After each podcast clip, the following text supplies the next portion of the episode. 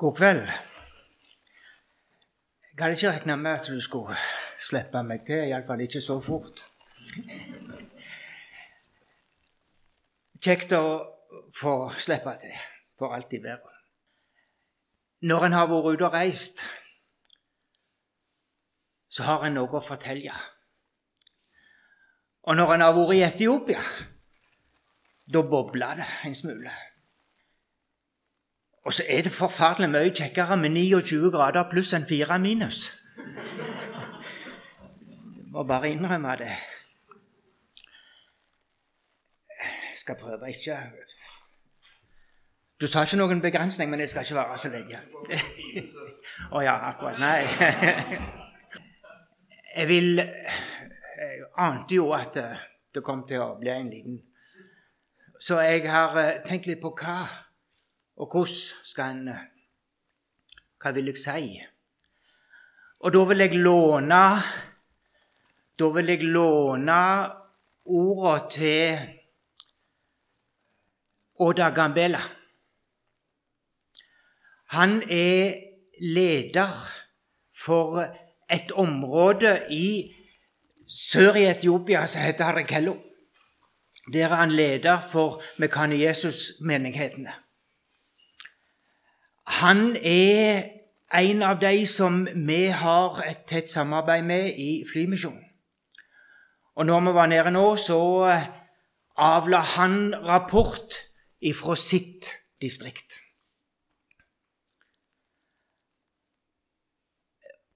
Og da må jeg si at eh, før, før jeg sier hva han sa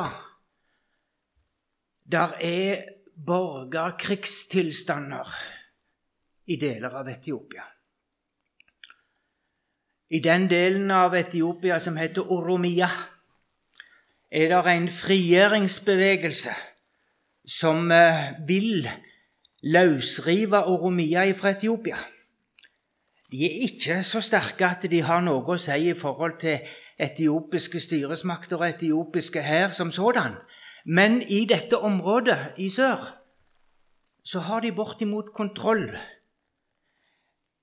Synoden som vi samarbeider med, heter Adola Genale-synoden. Den har 19 distrikt. Og sju av dem er omtrent aldeles under kontroll av denne opprørsbevegelsen. Og av de sju så samarbeider Flymisjonen med tre. Så altså i våre områder så er denne OLA-bevegelsen ganske så sterke. Vi kom ikke der ned, for veiene er ikke trygge nok til at de slapp oss til. Så dere kan ikke, dere kan ikke ned der. Når Oda Gambela fikk ordet, så begynte han med å takke. Som de andre. Takke oss for at vi kommer. De setter pris på at noen husker på dem. Og så forteller han om at det er store problemer med å komme seg rundt. Folk er internt fordrevne. Flyktninger i eget land. Jagde fra hus og heim. Og dette høres ringt ut. Enkelte av evangelistene gjelder dette for. Reising er vanskelig. Folk har det vanskelig. Og Så sitter jeg og hører, og så tenker jeg dette, dette er ikke så godt. Og så snur Oda bildet fullstendig. Og så sier han, 'Jeg vil lese for dere.' Jeg vil lese for dere ifra Det gamle testamentet, ifra Jonah profeten Jonah, kapittel 1, vers 5 og 6. Og der står det Da ble sjømennene redde. De ropte hver på sin gud.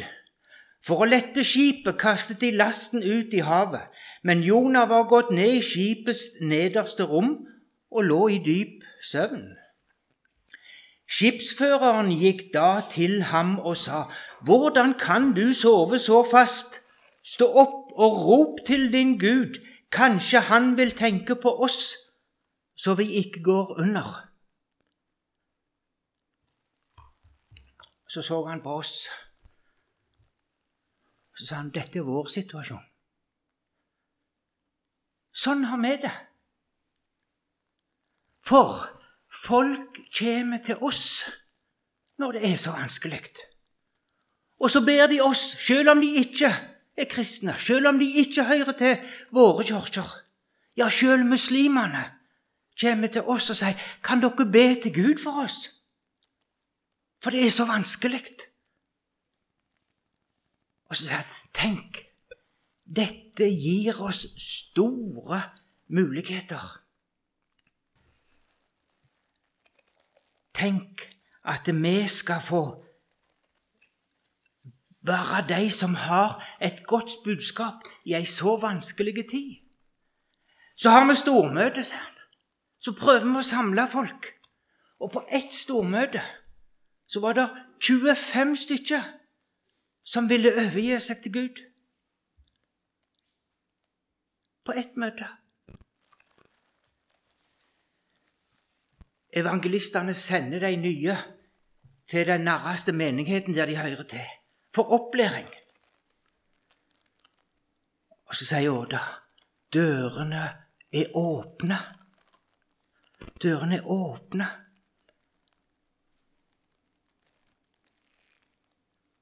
Så hadde vi hørt På bibelskolen i Vadra begynte der fem fra dette Harakello-distriktet i høst. Fire av de slutta. Og så spurte vi hvorfor det. Så sa han det må jeg forklare. Disse fire kom ifra områder som er så vanskelige med situasjonen nå, at når de reiste, så, så ble de redde for familiene som var igjen. Hva vil skje med kona mi og ungene mine når jeg reiser? Kan ikke. Jeg kan ikke. Jeg må være hjemme. Derfor slutta de. Og likevel så sier Oda dørene er åpnere enn de har vært på lange tider.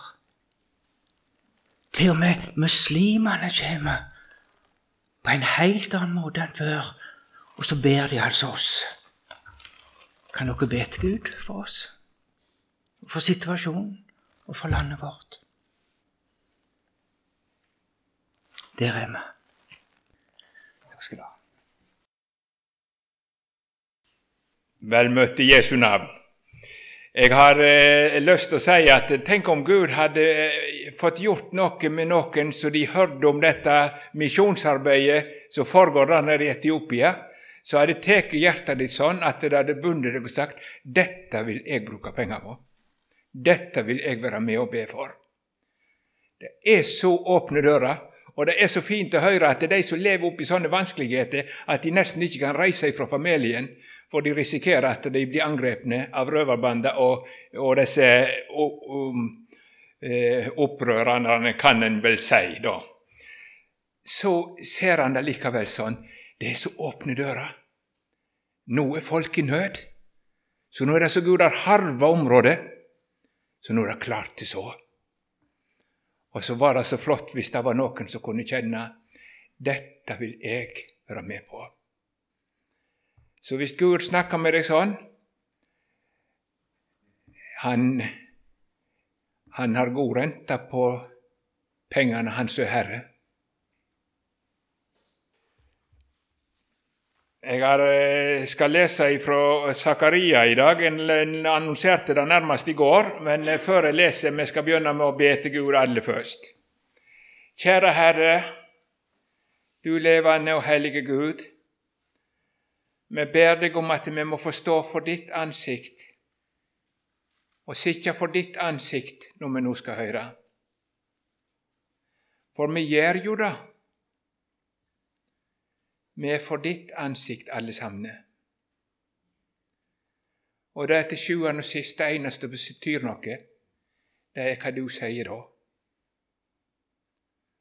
Nå ber vi om Din Hellige Ånd. Amen. Det er jo på en måte litt sammenheng med det som jeg var borte i går.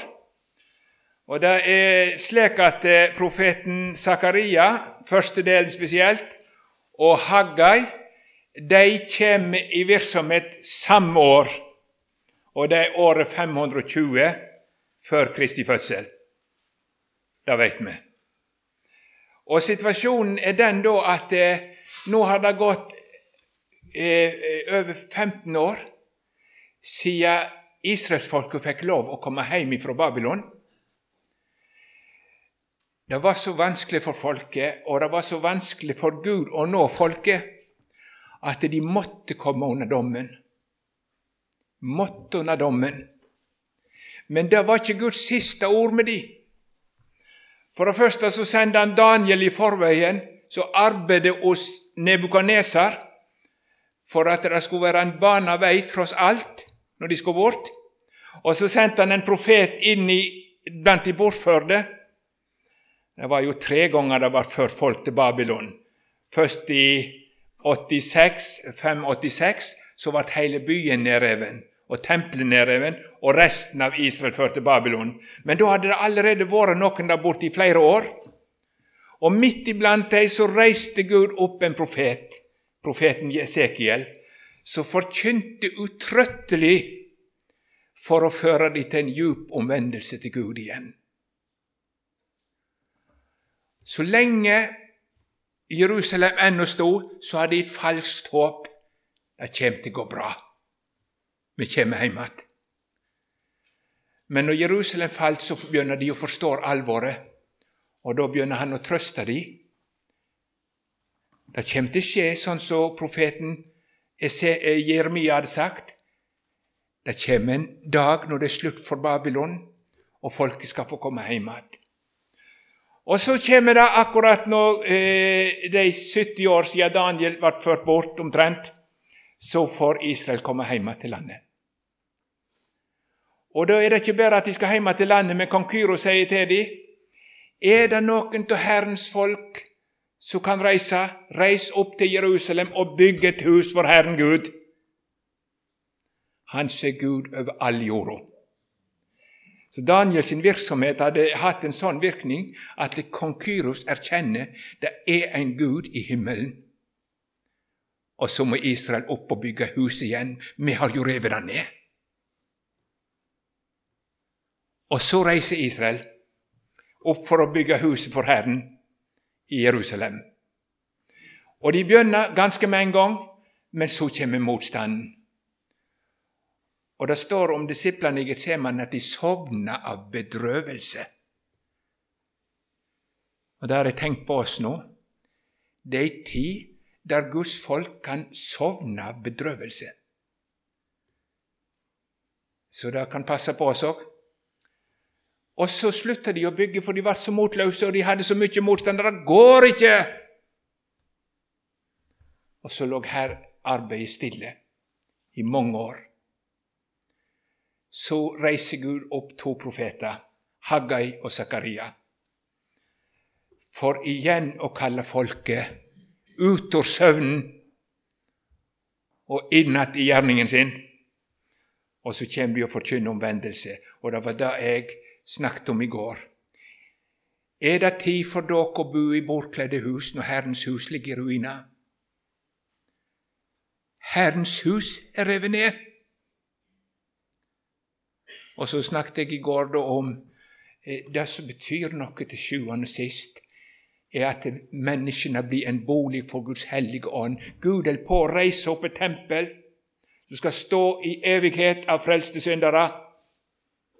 Og så er vi som Guds folk kalt til å være Guds medarbeidere i å reise Herrens tempel, og så kan vi sovne ifra det hele. Og når mennesket sover, da prøver Satan å helle en søvnig stemning. Så bare jeg er med i flokken, og bare sånn, så er alt i orden. Og så kan en skikke seg likt de andre søvngjengerne, og så går det bra. Og så kommer vekkelsens ord. Og folket får med Gud å gjøre, så de skjønner at dette går ikke. Det er ikke dette vi er kalt til, og det er ikke dette vi skal leve for. Og så vil de så gjerne igjen ta fatt på Herrens vei. Men da kommer det en annen type motstand. Og Nå er situasjonen den at de har møtt vekkelsens ord, og de har tatt til hjertet. Og nå vil de gjerne inn i Herrens gjerning igjen. Og så kommer vanskene. Og det skal vi legge merke til. Når Guds ord får rom i hjertet, og du ønsker å følge Gud, da skal du få motstand. Da våkner Satan, så lett som han ikke har vært i virksomhet i hele tatt. Og Det er jo sånn som folk opplever så kommer til omvendelse. Så tenker jeg, hører de 'Kom til Jesus, så skal du få det godt', og så videre. Jeg har iallfall sånne tanker da. Da skal det bli fred, og da skal det bli seier. Ja da. Og så overgir de seg til Gud. Og så kan de oppleve 'Nå begynner kampen'! Og det kan bli så mørkt at de vet ikke armer òg. Og sånn kan det være for deg som har vært kristen, hvis du går og sløver og ikke gjør noen ting. Da er det ikke så galt, ser du. Men når du på ramme alvor ønsker å følge Guds ord, og du på ramme alvor ønsker at Jesus skal få eie livet ditt, da våkner motstanden. Og da trenger du hjelp ifra Gud, Guds ord. Og det er det som eh, profeten videre kommer med. Han kommer i et trøstebudskap inn i deres nød. Så hva kommer de vil så gjerne, men det lukkes så dårlig. Det lukkes så dårlig med meg. Nå skal jeg lese teksten. Jeg har ikke gjort det ennå.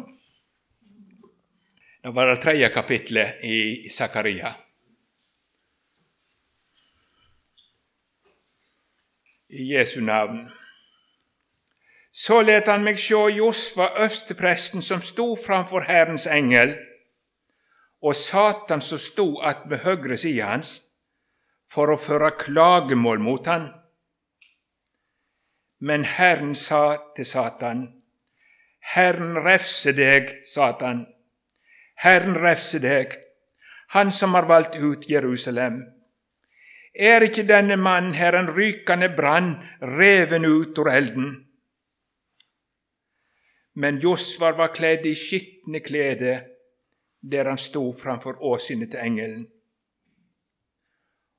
Og engelen tok til orde og sa til de som sto framfor han, ta de skitne klærne av han, og til han sjøl sa han, sjå, eg tek misgjerninga di bort fra deg og kler deg i høgtidsklede. Da sa eg, set ei rein lue på hovedet hans, og de sette den reine lua på hovedet hans og hadde på han andre klede medan Herrens engel sto der. Da vitna Herrens engel for Josva og sa, Så sier Herren allherrs Gud, dersom du går på vegane mine og held båa mine, da skal du òg få styre huset mitt og vakta føregårdane mine, og jeg vil gi deg tilgjenge sammen med de som står her. Hør nå, Josfa, du øverste prest du og vennene dine som sitter framfor deg, det er varselsmenn. For sjå, jeg let min tjener Renning komme. For sjå, på den, den steinen jeg har lagt framfor Josfa, på denne ene steinen er sju augo rette.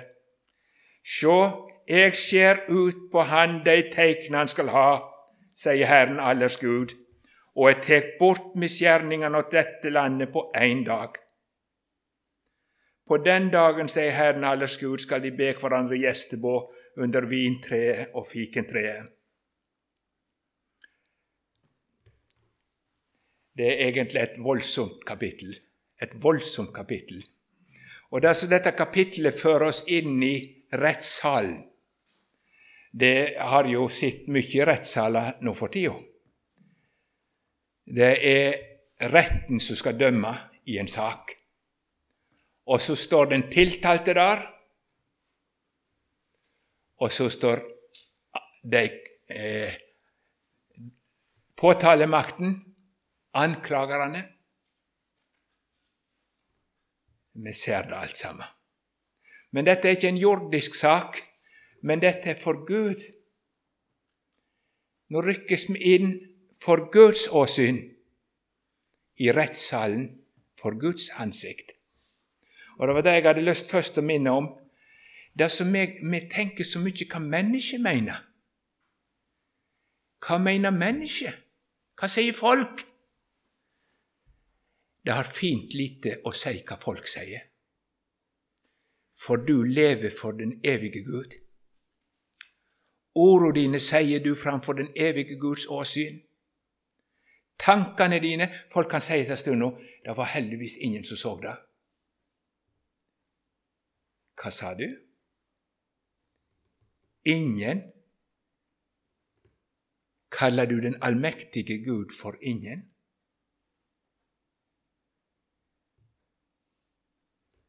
Så lite akter menneskene Gud at hvis ingen ser det, så er det greit.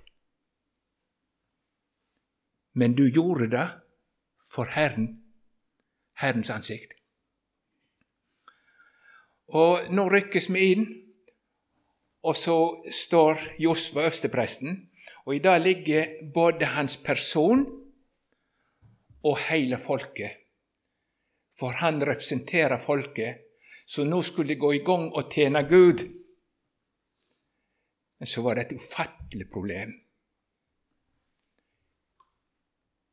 Og anklageren står der og anklager. Og det er ikke tvil om hva han holdt fram. Josva var kledd i skitne klær. Og når vi leser videre, så er det ikke tvil om hva det betyr. De skitne klærne betyr synden hans urenheten. Og det er det anklageren holder fram. Kan du tenke over for Israel? Israel hadde jo stelt seg sånn at Gud måtte sende dem bort. Ikke hørte de profetene, ikke vendte de om ifra sin synd, og så har de levd i én ting etter den andre, og så skal de hjem igjen og bygge Herrens tempel, og så går de akkurat de samme. De slutter å arbeide for Guds ord. Og så kommer Satan. Sjå de, det er dette syndens folk. Sjå hvor ureine de er. Det er disse du nett har sendt til Babylon, og når de kommer hjem så er de likedan. De glemmer ditt ord. Og så begynner de å bli opptatt av seg og sitt og ikke Guds vilje. Og så står Satan og anklager dem. Og dette opplever den som blir vakt. Og dette opplever Guds folk når de begynner å ta Guds ord på alvor, så kjenner de en, en, en avbildning av det som skjer i himmelen, i sin egen samvittighet. Og så gjør det så vanskelig. Kan jeg tjene Gud? Jeg kan jo ikke tjene Gud, for jeg er så urein. Og det er, særlig, det forskjellige ting Satan holder fram. Og Satan er virkelig anklageren og det ser ut som han har anledning til å stige fram for Guds trone og anklage Guds folk. Og Satan er nå en løgner, men når han stiger fram for Gud, så heller han fram faktiske ting. Og da lyver han ikke alltid. For han sier sant om deg. Og så minner han om deg for Guds ansikt hvem du er, og hva du har gjort og hvordan du er inni deg. Og Da hadde jeg lyst til å ta fram litt av anklagene, for det er de, Å ha samvittighetskamp, det er noe forferdelig. da. Når samvittigheten roper til deg du er falsk, når samvittigheten roper til deg 'Se hvor du har stelt deg, se hvordan du er', og du må si det er sant Den brannen som er i samvittigheten når du har vond samvittighet, det er så vondt å leve med at de fleste prøver å undertrykke det, så de ikke kjenner samvittigheten mer. Og så blir de samvittighetsløse mennesker. det er å ødelegge seg sjøl, å undertrykke samvittigheten. For samvittigheten er på mange måter en Guds venn i hjertet ditt, som skal, gi, som skal dømme etter Guds vilje, vel å merke når han er opplyst av Guds ord. Så dømmer han etter Guds vilje for å stoppe deg, og, og for, for at du ikke skal fuske med sannheten. Og så må du gi samvittigheten rett. Ikke sant? Og Da har jeg lyst til å nevne For det første så er det en god del hos oss som gjerne livet gjennom kommer til å gå med noe som nesten ingen eller ingen veit. De har vært med på noe i livet som de aldri kan glemme. Paulus hadde det sånn. Han hadde vært med og forfulgt Jesus sine venner. Han hadde vært med og kasta dem i fengsel og stemt for at de skulle dø. Han hadde forgrepet seg på Guds øynesteiner, og han hadde sikkert i nattlige syne bildet hvordan det var når Stefanus steinene flyr, og Saulus står der og passer på klærne og er enig i det som skjer. Hva har du gjort? Jeg som forfølgde Guds menighet. Jeg er som et ufullbøret foster. Jeg er den aller største av syndere, ikke verd å kalles Og så er det rir han seg i mara. Og sånn kan det være noen her. Du har vært med på noe som plager deg. Og du veit, hadde de andre visst det, så hadde de kanskje snudd ryggen til deg. Kanskje du har falt i hår? Kanskje du endatil har forgrepet deg på et menneske. Noen har gjort noe mot sin egen søster eller i familien.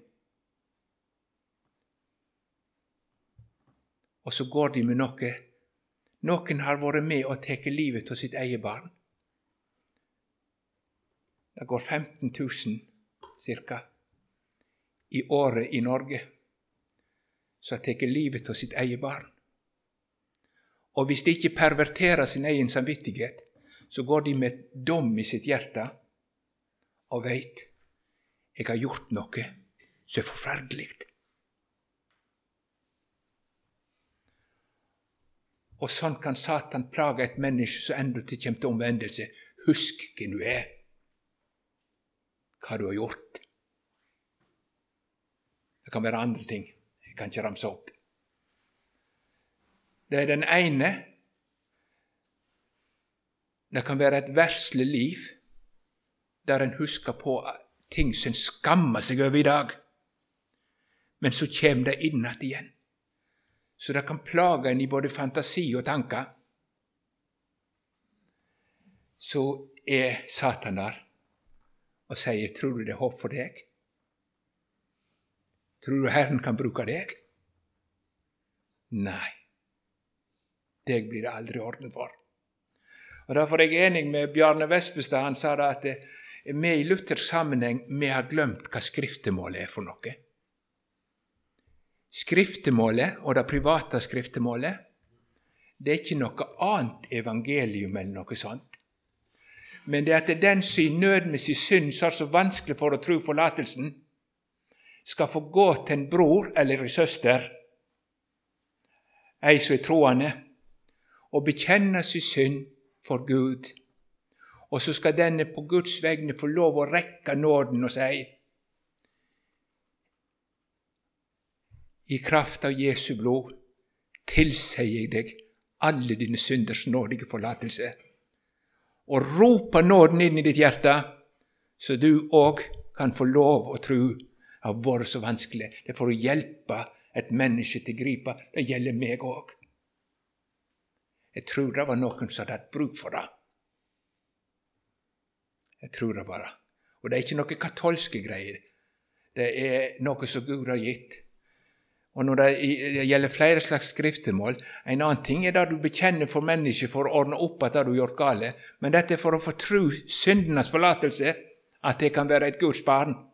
Så kan det være godt å få bekjenne for et menneske det som tynger mitt hjerte, så jeg har så vanskelig for å tro det er håp for meg.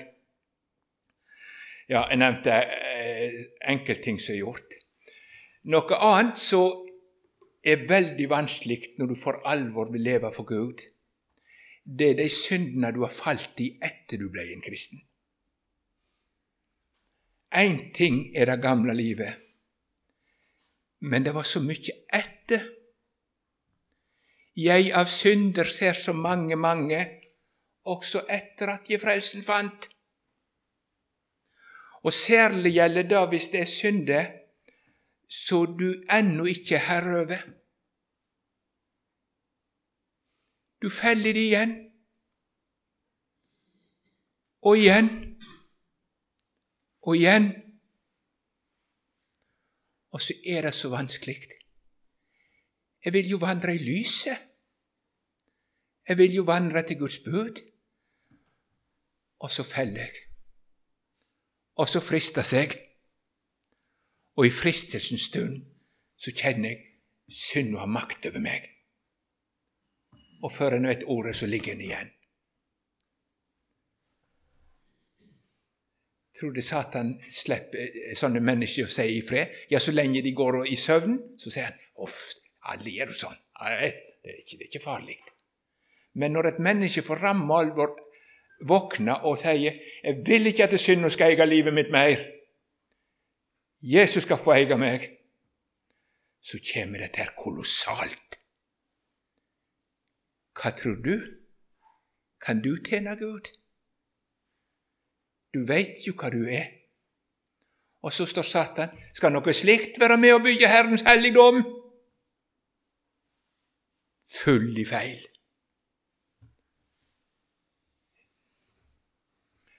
Satan veit hvor han skal si det og han har rett.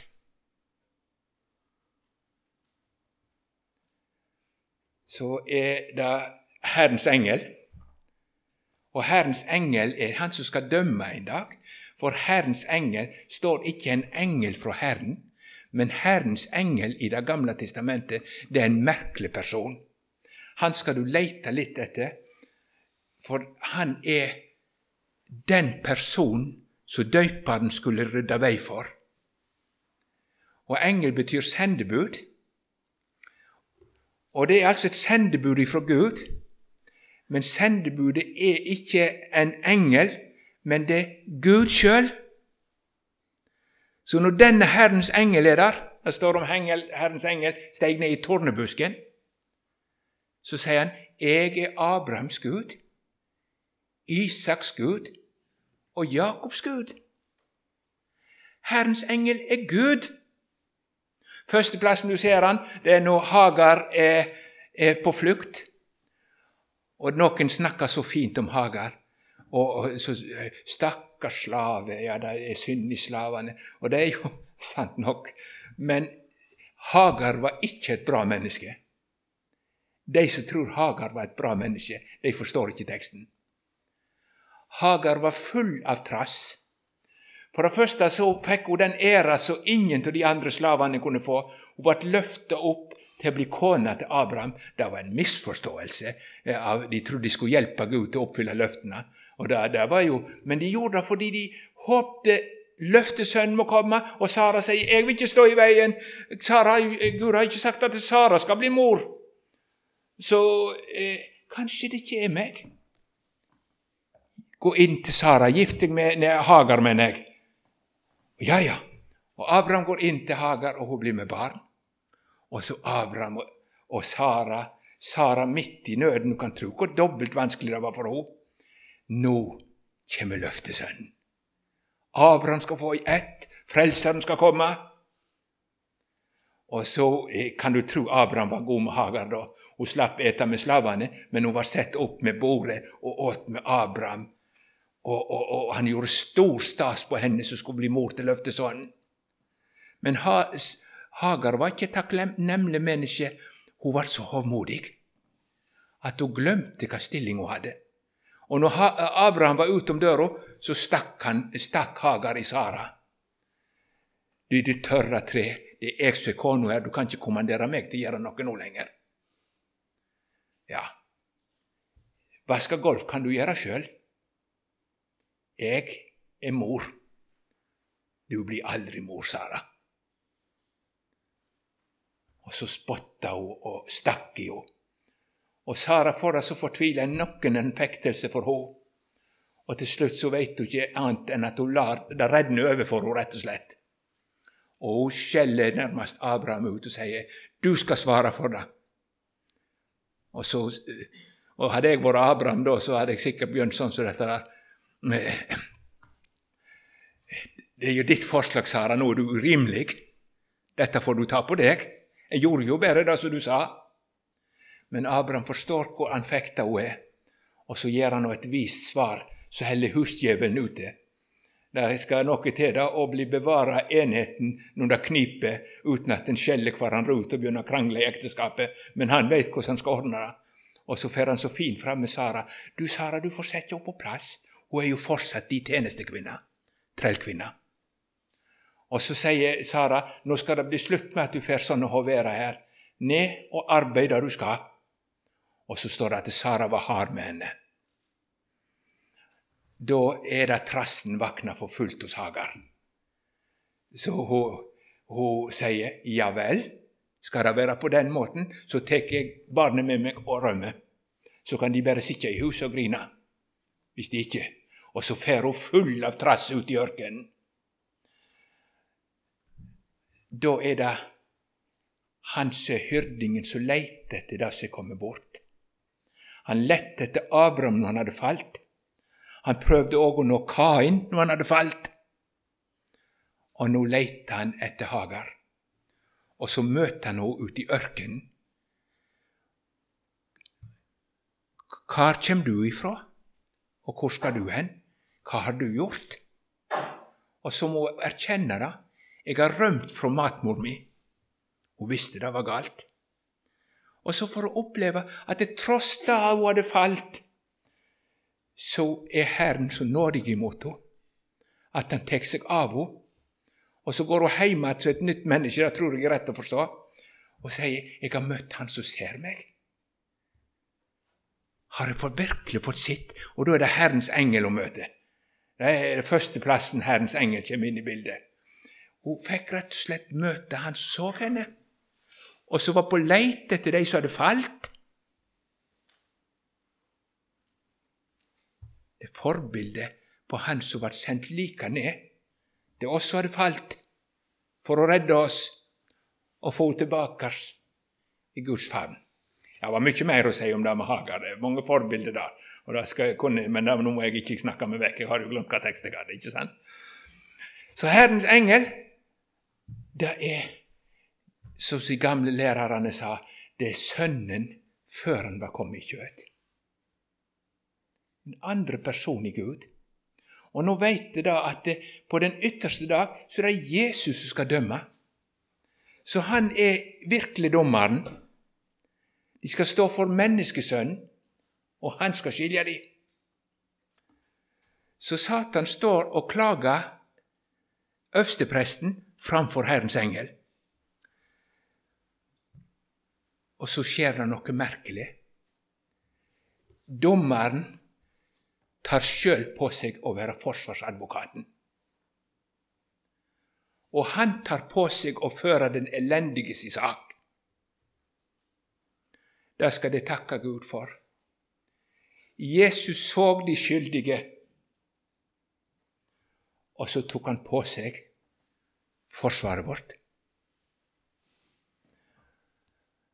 Og så står det i salmen, jeg måtte nesten lete det ordet fram det står i Salme 109, det siste verset. Han står med den fattige i høyre hand for å frelse han ifra de som dømmer han sjel. Den som ikke kan betale for seg og er skyldig, så står Herrens engler for å frelse han ifra de som dømmer hans sjel. Jesus står der. Og så begynner han Herren refse deg, Herren refse deg, han som har valgt ut Jerusalem. Er ikke denne mannen en brann som er reven ut av ilden? Nå vet jeg ikke om jeg forstår saken rett, men det ble så godt for meg å lese på det i dag. For hva er det altså Her holder det på å brenne opp alt, hele huset tatt fyr. Og så har det noe som er så verdifullt der inne at det springer inn i elden for å dra det ut. Det er noen som har mist livet for de hadde et barn som lå der inne. Og så sprang de inn og reiv det ut. Og Sånn kom det til meg i dag når det gjelder det bildet. Da kommer du ut med noe som er så forbrent at det er helt ødelagt, ser det ut til. Men det var så viktig å berge det at han drog det ut av ilden. Og her er altså Israel kommet sånn under dommen at det er på å brenne alt. Men så har Gud forbarma seg, og så har han dreget noen ut av ilden. Det var så om å gjøre. Og da er det greit. De er skadde. Satan har fått ødelagt dem. Mange ting som er utsetja på dem. Men det var en som så jeg skal redde det. Så dyrt var det for han å berge deg ifra dommen og fortapelsen at sjøl om du er så skada at du ligner mer på en djevel, så ofrer han alt for å rive deg ut ur brannen og berge deg. Sånn ble det for meg. Jeg syns det var veldig godt å tenke på. Jesus var det så om å gjøre å berge meg at du gikk rett inn i bålet og dro meg ut og når Satan vil anklage meg for at jeg er blitt så stygg, så tar du på deg forsvaret. Ja, det gjorde han. Han tok på seg forsvaret. Og så skjer det forunderligste av alt som står. Når han tar på seg forsvaret, så står han der. Josva var kledd i skitne klær. Syndig, fortapt og så tar Jesus ordet. Ta av han de skitne klærne. Og til han sjøl sier han, Sjå, eg tek bort di misgjerning og kler deg i høgtidsskrud. Hva gjør Jesus når du står for han med din synd? Så urein som du er for hans dom. Da sier han, ta av han de skitne klærne. Og til han sjøl, jeg tek bort din misgjerning og kler deg i høgtidsskrud. Og så står han der, uten nærmest skulle til å si å løfte en finger, og opplever at han i et nu står så rein og hellig som om han aldri hadde synda. Det er rettferdiggjørelsen sin store hemmelighet. At Jesus tar bort mine synder og kler meg i de fineste klærne. Presteklærne var for det første hvite, og øverstepresten hadde i tillegg noe annet som han var kledd i. Men skjønner du hva det menes her? Jesus tar på seg å føre saken.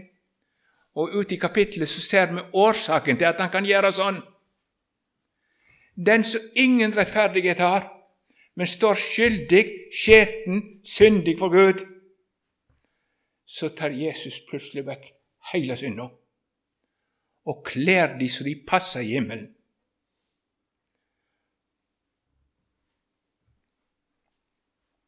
Rettferdiggjørelsen det er at Gud frarekner deg alle dine synder og tilrekner deg Jesu Kristi rettferdighet, så du står for Gud som om du aldri hadde synda. Noe ufattelig. Sånn gjør Jesus. Og så kan du stå der og vite nå kan jeg tjene Gud. Ja, men ikke du synder. Jesus har tatt bort synda mi og jeg er rein som snø. Ja, hvordan fikk du til det? Jeg fikk det ikke til! Men det var Jesus som kledde meg sånn.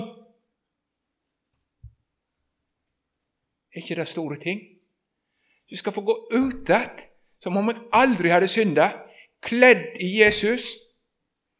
Det står om Jesus på korset at han hadde en kjortel så de ikke ville rive sånn, så de kasta lodd om han, og Jeg har tenkt litt på dette der, akkurat dette der.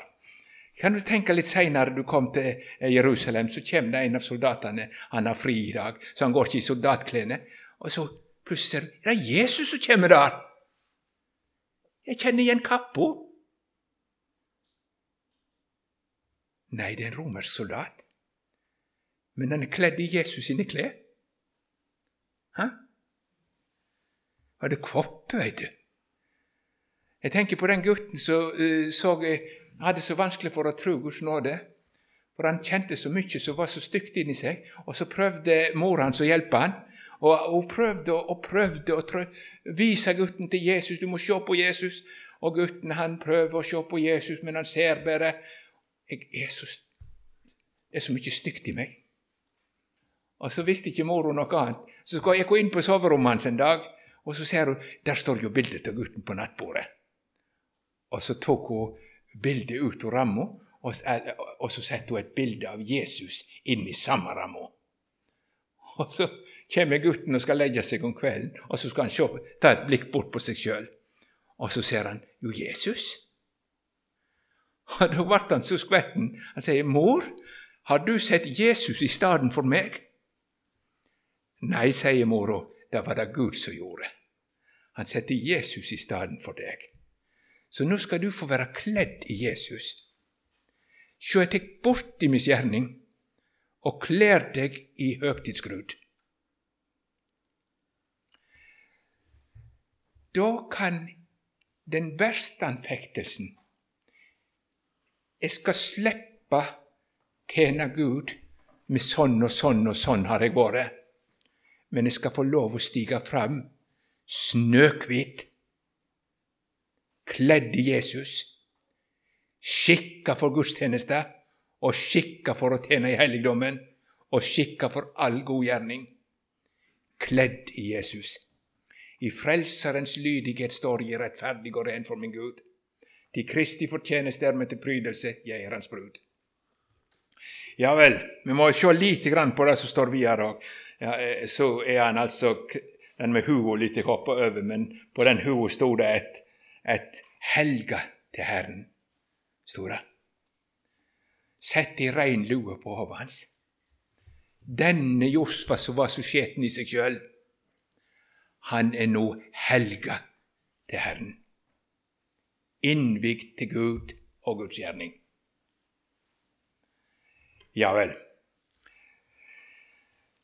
Eh, nå er det slik at rettferdiggjørelsen kunne ikke henge i løse lufta. Det er ikke mulig for Gud å bare ta bort sånn synd uten at det er grunn under det. Og Nå kommer det i teksten videre hva som er årsaken til at Gud kunne behandle synderne slik.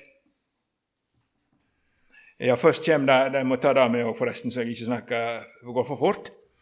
Så vitner Herrens engel for Josfa, sa, så sier Herren allers Gud, dersom du går på vegene mine og held mine, da skal du òg få styre huset mitt og vakte føregårdene mine, og, meg, og jeg vil gi deg tilgjenge sammen med de som står her. Nå skal han være en leder i Guds folk. Og det som er det avgjørende for en leder i Guds folk, er at han holder Guds ord. Og Det betyr, som jeg tidligere har sagt, det betyr ikke at en oppfyller Guds bud fullkomment. Det er det ingen som gjør. Men skal du være en leder i Guds folk, så er det Guds ord du skal rette deg etter og ta vare på og skikke livet ditt etter. Så å holde Guds bud, det betyr at jeg tar vare på ordet for å leve etter det. Jeg tar vare på ordet, og det skal alt Guds folk gjøre. Du skal òg ta vare på ordet når de dømmer deg. Og hvordan gjør du det? Jeg nevnte det tidligere. Det gjør du ved at du sanner din synd for Gud. Da tar du vare på Guds ord. Du bøyer deg for Guds ord. Og det gjør du når du skal forkynne. Det er Guds ord. Guds ord. Og det skal gjøre for ledere i Guds folk. Det som er avgjørende punktet, er at en tar vare på Guds ord. Og det er det avgjørende punktet for kristenfolket i Norge i dag at de tar vare på Guds ord.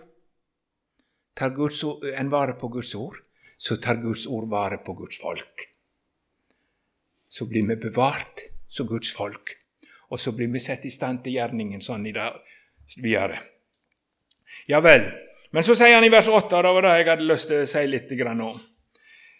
Hør nå, Josfa, du øversteprest, du og vennene dine som sitter her framfor deg, det er varselsmenn. Varselsmenn det er det samme som forbilde. Det er forbilde. Og det er en av de store tingene. Østepresten i Det gamle testamentet, han er forbilde. Østepresten kunne ikke skaffe soning, egentlig, men han er bare et forbilde.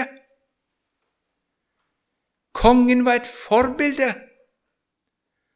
Profeten var et forbilde på en som skulle komme. Og det er han som heter Spire, eller Renning. Og Det er et av de store Messias-navnene, så det er oppbyggelig å se litt på. Nå vet jeg ikke om tida har gått ifra oss, så jeg ikke kan gå så djupt inn i det. Men altså, bakgrunnen for det er at Gud må holde dom over slekta. Han må holde dom over israelsfolket, og treet, det fine Israelsriket, blir falt. Og det står bare en stubb igjen. Og folket til folk kommer under dommen for de har stelt seg sånn at det, så står det bare en stubb igjen. Her er ikke liv laga. Men så kommer det en spire.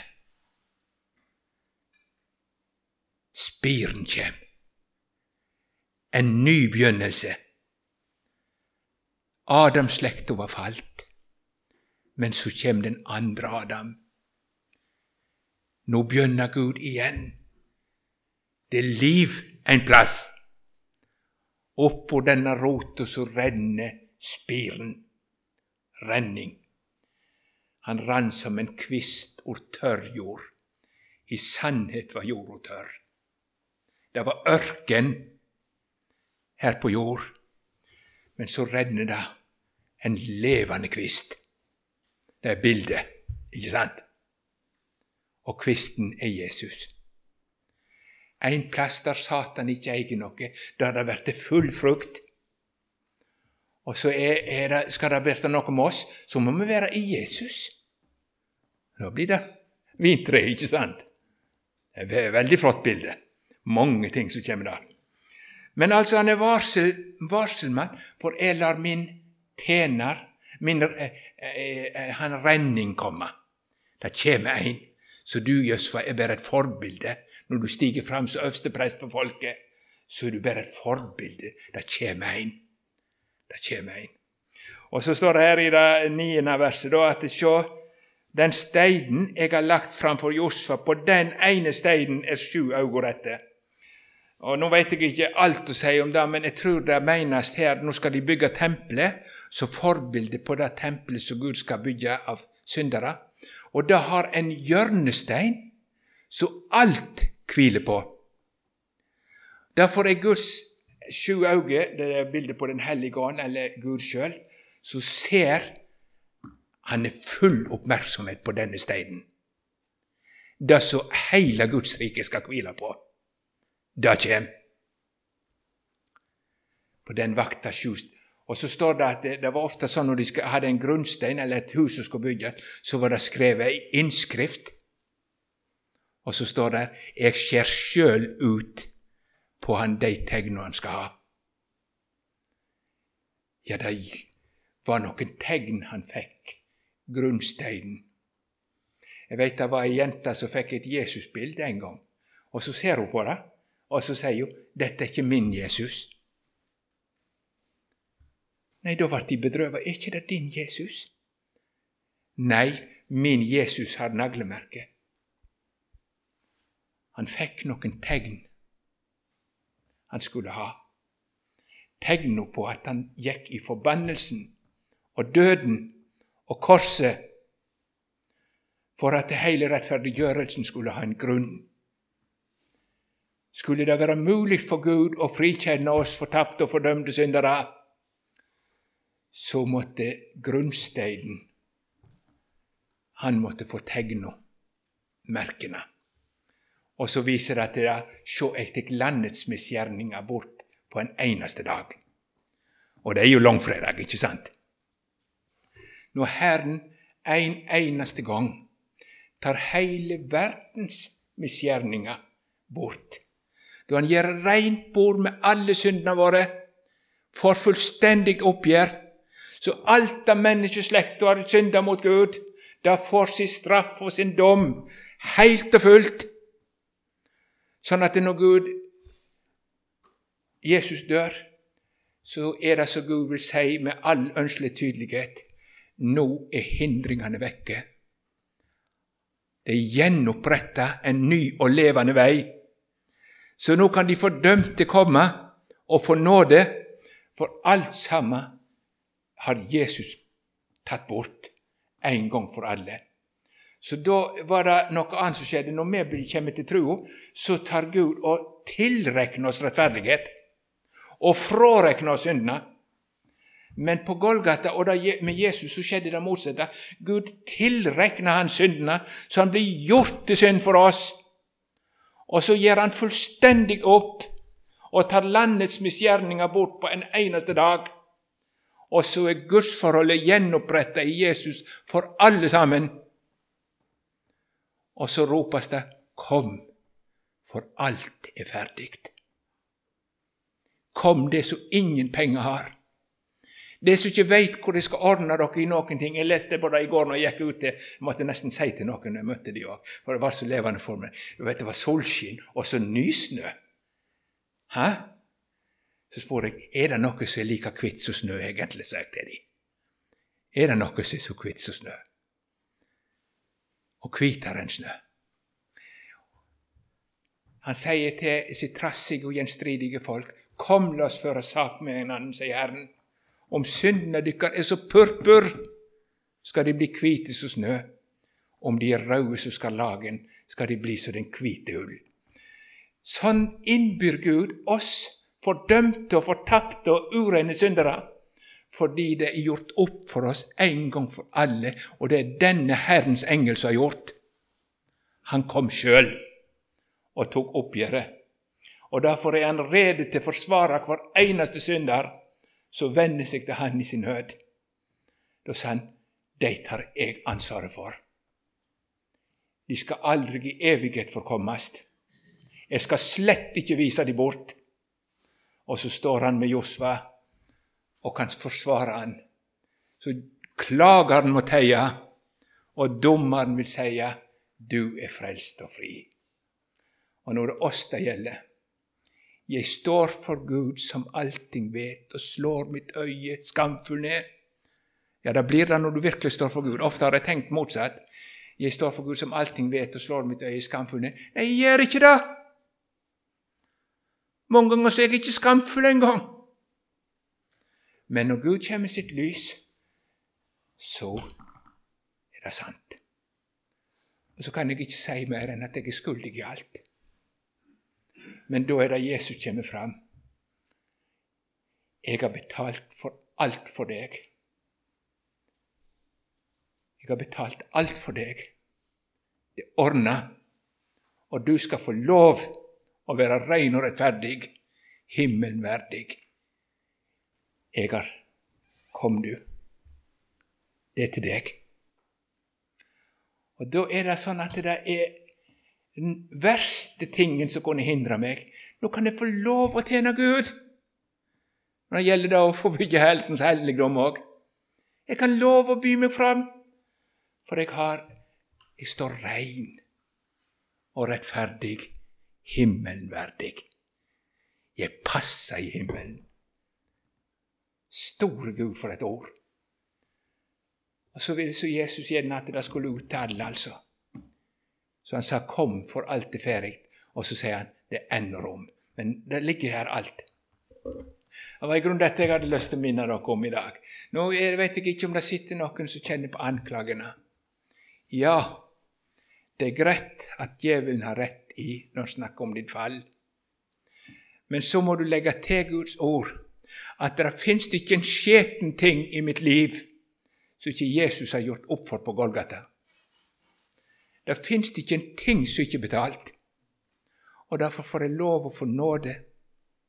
Jeg får lov å komme til Jesus, og så tar han av. Og så kan jeg si jeg har en duelig god sakfører som fører saka mi, så jeg kan være trygg i tid og evighet. Undres det på at det er viktig å få lov å være Jesus sin? Store Gud, hvor godt det er å være Hans. Kjære Jesus, vi takker deg for ordet ditt. Helge oss i sannheten. Ditt ord er sannhet. Amen.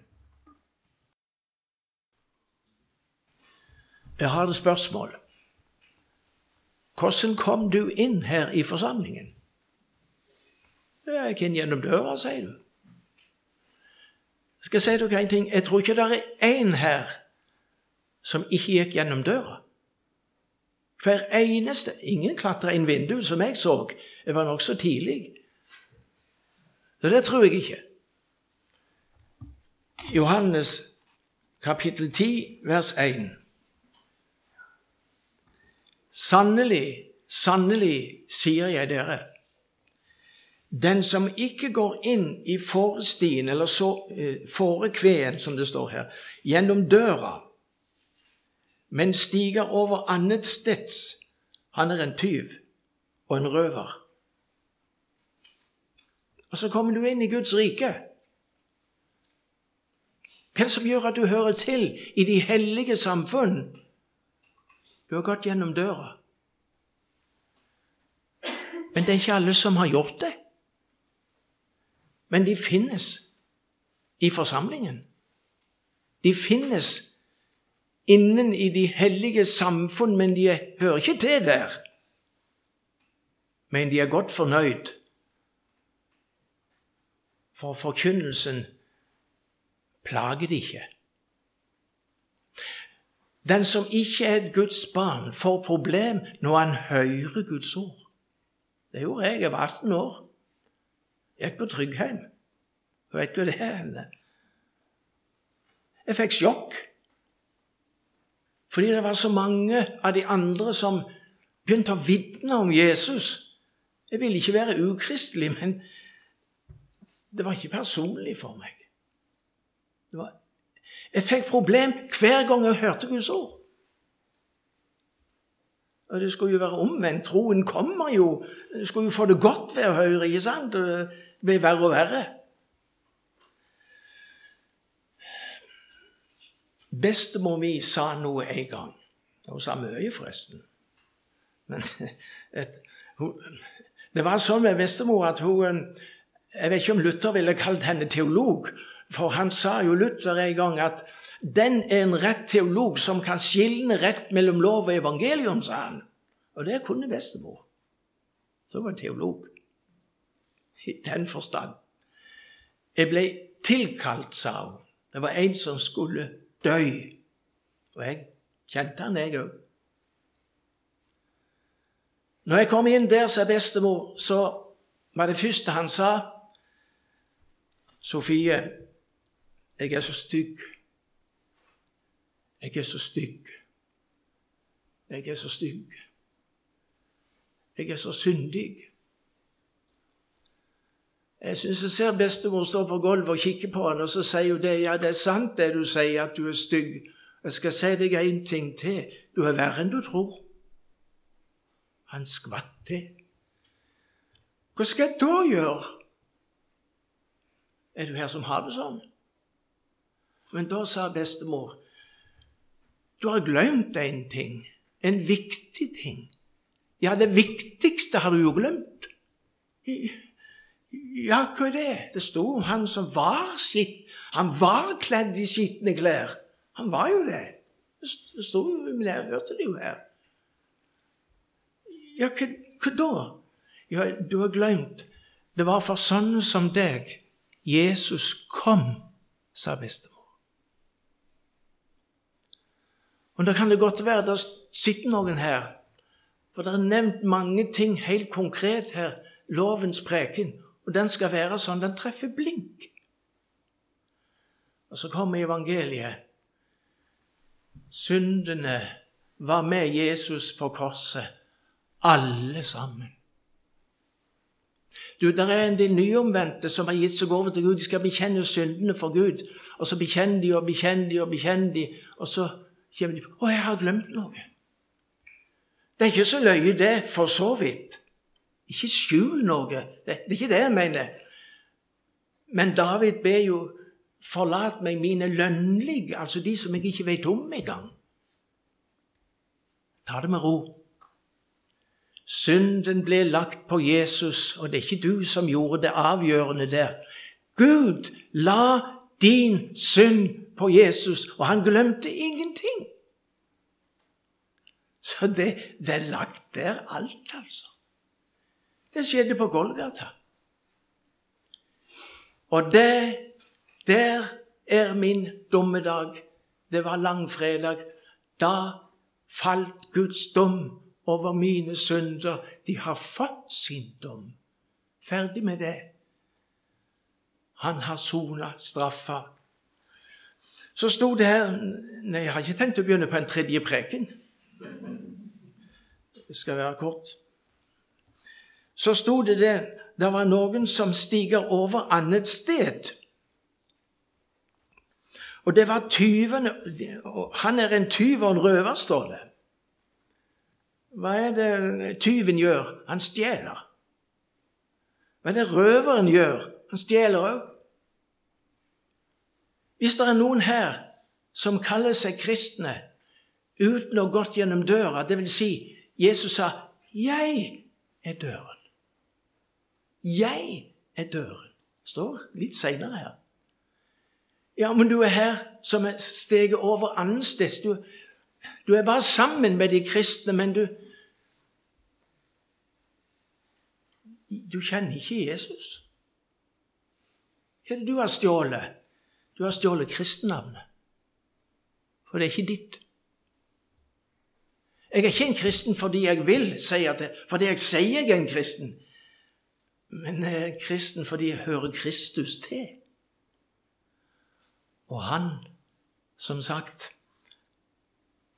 han er Guds lam som bar all synd vekk også din synd i kveld, som du har problemer med å tilgi og tro at den er tilgitt, den lå på ham, og så bar han den vekk. Ja, men jeg er syndig ennå.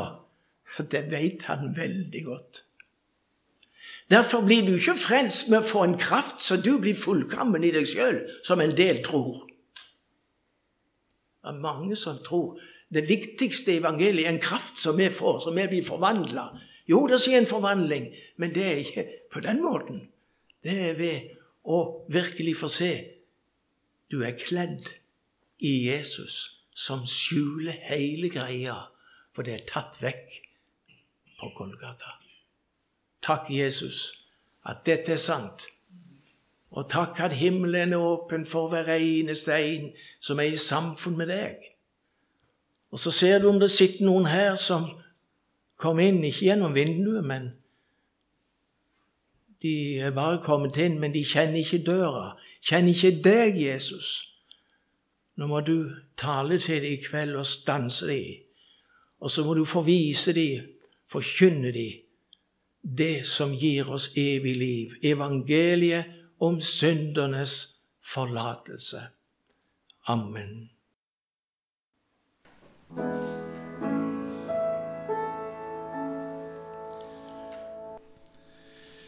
Vend se kon fram mot himmelen, en skatt vi eier der.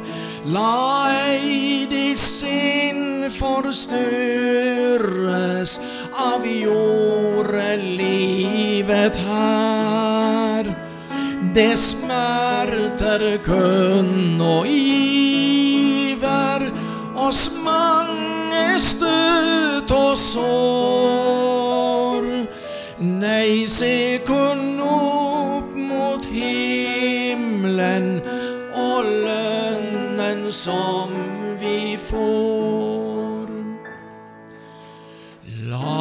Deg kun ikke blinde av jordens Guds og gull når livet er til ende, det smuldrer bort som mulm. ei noen ting i verden kan måle ham. Vend se kun fram mot himmelen, se Jesus det Guds lam. Lær oss se fram mot målet, ja, kjære frelsermann, til evig fryd der hjemmen i himmelens skjønne land. Tenk når en gang vi samles i himmelens store harm. Vend se kun frem mot himmelen,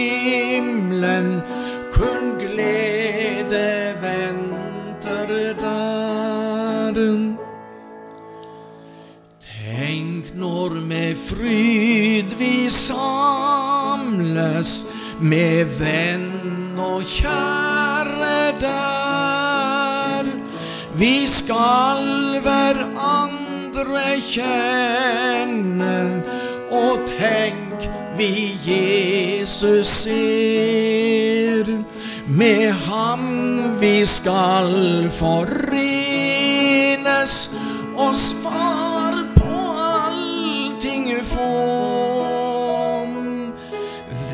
Vend se kun frem mot himmelen,